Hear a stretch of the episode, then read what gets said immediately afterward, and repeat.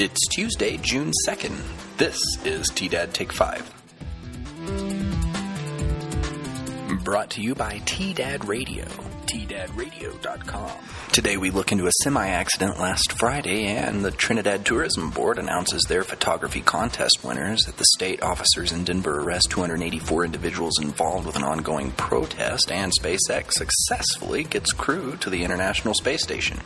But first, the weather. Here's your T-Dad weather report. Sunny today with increasing chance of thunderstorms afternoon and highs in the upper 80s. Tonight will drop down to lows in the mid 50s for most of the region. Tomorrow, same story, different day. Sunny start with increasing chance of storms moving into the day with highs in the upper 80s. Now the news. Last Friday, May 29th, just before 5 p.m., an accident occurred when a semi truck on Interstate 25 was reported to have struck an eight year old boy. Trinidad police and fire, as well as medical, responded to the call.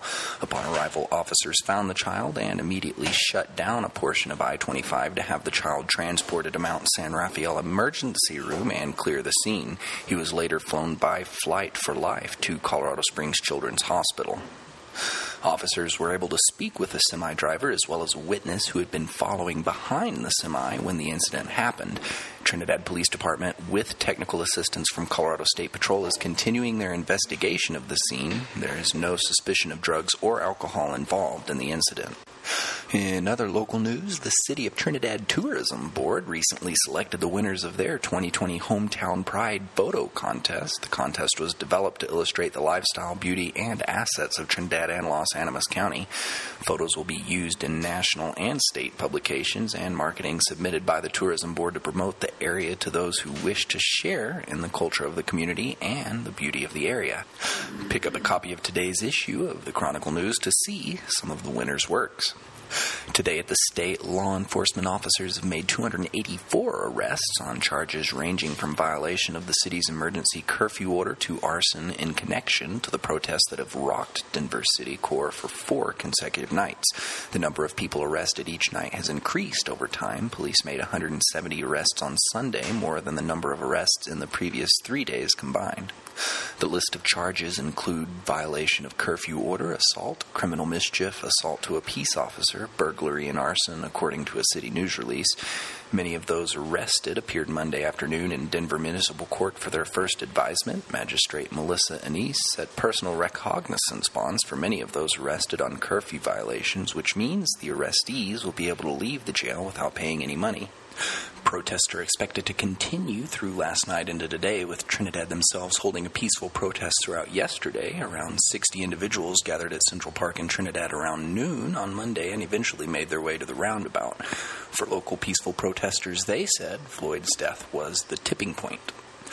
In world news today, U.S. astronauts Doug Hurley and Bob Behnken have floated into the International Space Station and were met with hugs and handshakes from ISS commander and fellow NASA astronaut Chris Cassidy and Russian cosmonauts. They spoke to mission control from the spacecraft, saying they are honored to be a small part of the program.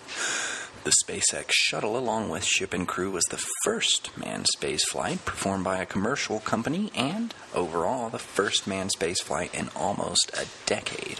According to SpaceX engineers, this mission is the next big step in human civilization becoming a multiplanetary species. No doubt a demonstration of what we can do when we work together and with each other.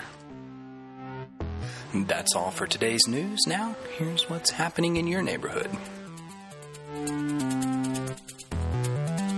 Going on today, Las Animas County Commissioners will host their regular meeting at 9 a.m. via Zoom, and Trinidad City Council will host their regular meeting via GoToMeeting at 6 p.m. Visit their websites for the link to listen in.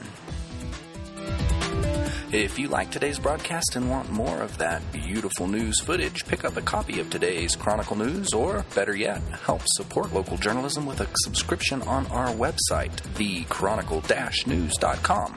As always, today's episode is brought to you by T Dad Radio, streaming the greatest hits of yesterday, today, and beyond. Tune in at tdadradio.com. Thanks for listening to T Dad Take 5. This is Garrett Watson reminding you to make today positive. Chronicle News Media.